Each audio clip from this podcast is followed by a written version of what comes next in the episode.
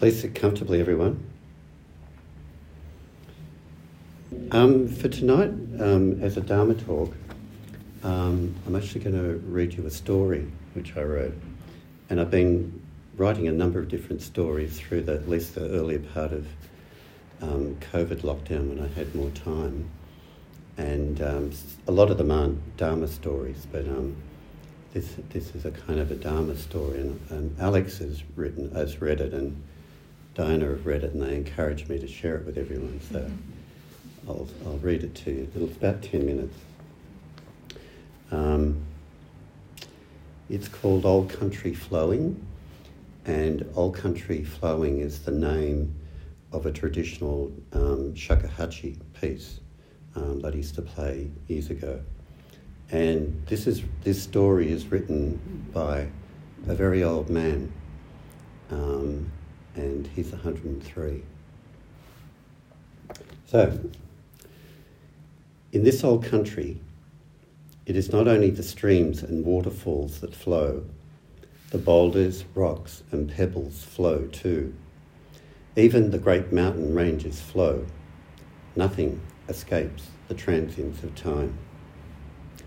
I'm told there are indigenous songlines in the landscape that describe the journeys of the ancients, and I've also seen the songlines in each blade of grass, in each wildflower, in the bleached bones of each wombat and wallaby, each ant that has succumbed to the merciless passage of time. Every being, no matter how small and insignificant, has its story to be told.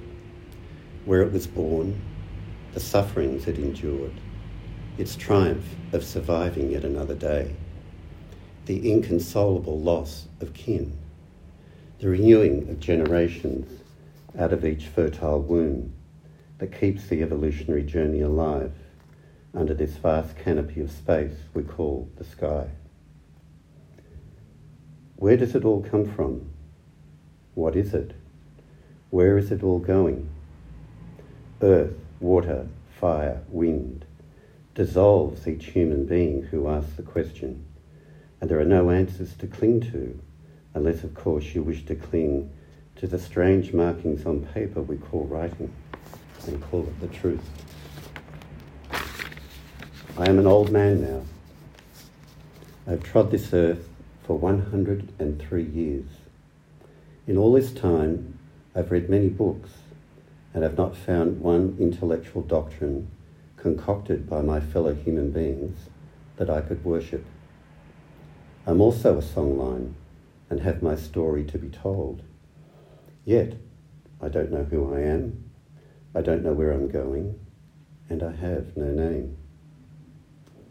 I can say at least that I was born on the east coast of Australia. The old country I'm referring to is this country. I played in the great Pacific Ocean as a child and formed a deep bond with the sea. I rode its waves and sailed on its salty breeze. I swam with dolphins and longed to submerge myself in the ocean just like them. But alas, I was, and still am, just a land mammal. But like a dolphin, I don't survive too well away from the ocean for very long.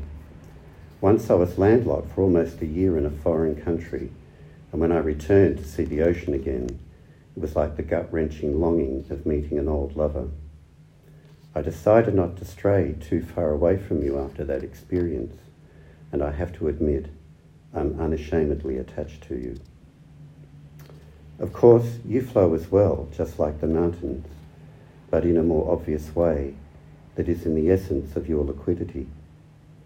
The winds and tides create the ambulating swells that surge across your surface, rolling to the endless rhythm of time that has no beginning and no end. And your underwater currents caress the delicate seaweed beds like invisible hands caressing a harp. There must be music playing down there, but I've never heard it. I must accept that there are limits to my knowing you and that in your depths you'll always remain a mystery to me. Like all forms of sentient beings, I had a mother and a father I also had a brother and a sister. We were that mammalian life unit that is called a family. You could say that we survived together for a while. However, they've all died now, and I'm the only one left. But I have no children, and my story will not become their story. Soon, like all beings, I will return to the great flow that has no beginning and no end. However, I have one request to make that when I die, my ashes be returned to a river that runs through the mountains and down to the sea so that I can honour both land and sea. I inherited Anglo Celtic genes, which gave me white skin and freckles that wasn't very conducive to, to surviving under the harsh Antipodean sun. My parents did the best to raise me, but to my discovery as an adult, they'd inherited all kinds of crazy stories from their parents and other people in their culture that were over and above the basic story of existence. My mother believed that they were true, and my father rebelled against them, but that made him unhappy too, because he took them too seriously, rather than realizing that they were just stories. One story was that there was a God who made the universe. When I first went to school, they told us he had a big black book and he wrote down the names of boys and girls who were naughty. And he always knew what you were doing wherever you were and never ever forgot.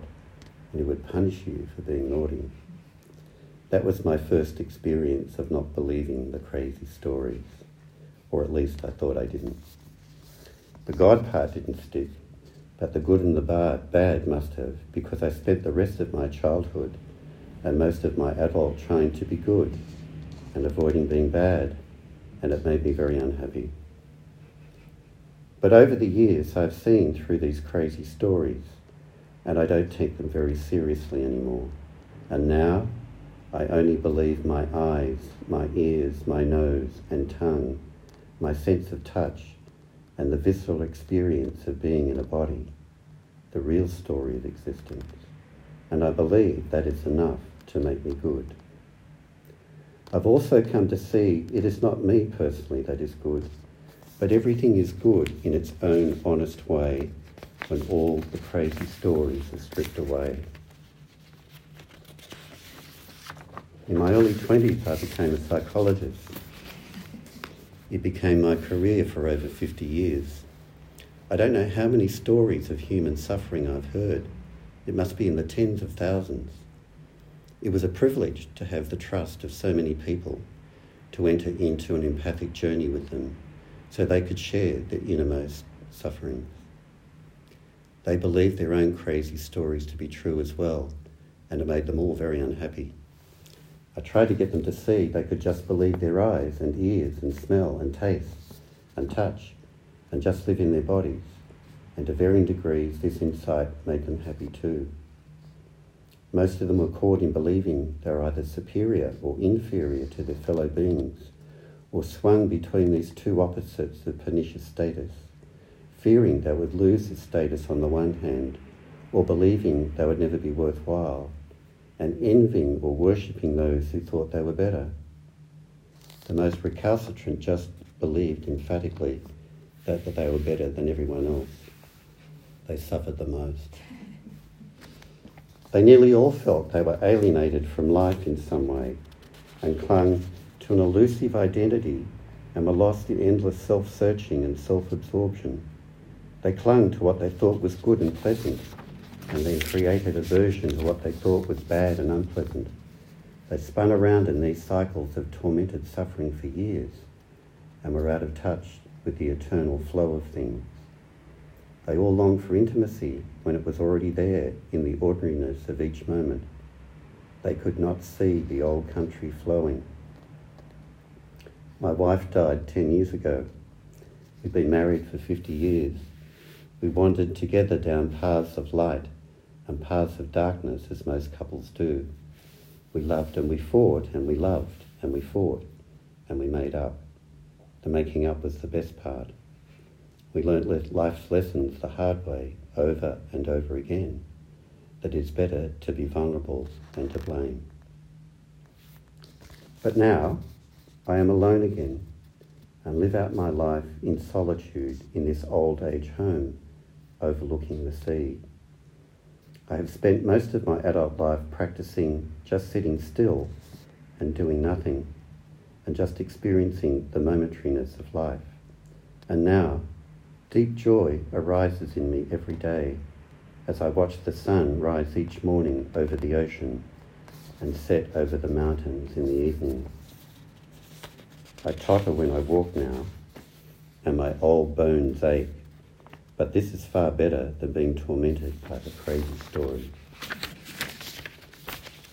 A geriatric psychiatrist came to visit me yesterday. He asked me who I was. I said, I don't know. He asked me whether I thought my life had any merit in it. I said, no merit. he seemed nonplussed and asked me if I needed any medication. I politely declined.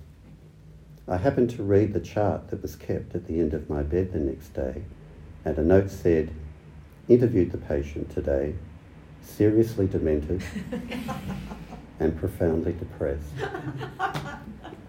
Not long for this world. Well, the not long for this world was true enough. I died a few weeks later they scattered my ashes in a great river that flows down to the ocean, and now I can live the poem forever that I once wrote as a young man, which is called Singing the Seashore. Alone with my footsteps and a walking track where the mountains meet the bay, time recedes like shadows at the closing of the day, where light and darkness mingle where the ocean meets the shore. Fishes weep, eels grin, and octopuses snore. The ghost gums groan and grumble, and the fishes weep for more. But the moon is just a moon, and the silent mountains roar. When light and darkness mingle, when your toes begin to twinkle, and the saucepan is really up there in the sky. It's time for no tomorrows. It's time for no goodbyes. The stones and clouds are dreaming. Cool wind strolls for miles. So thanks for listening to my story.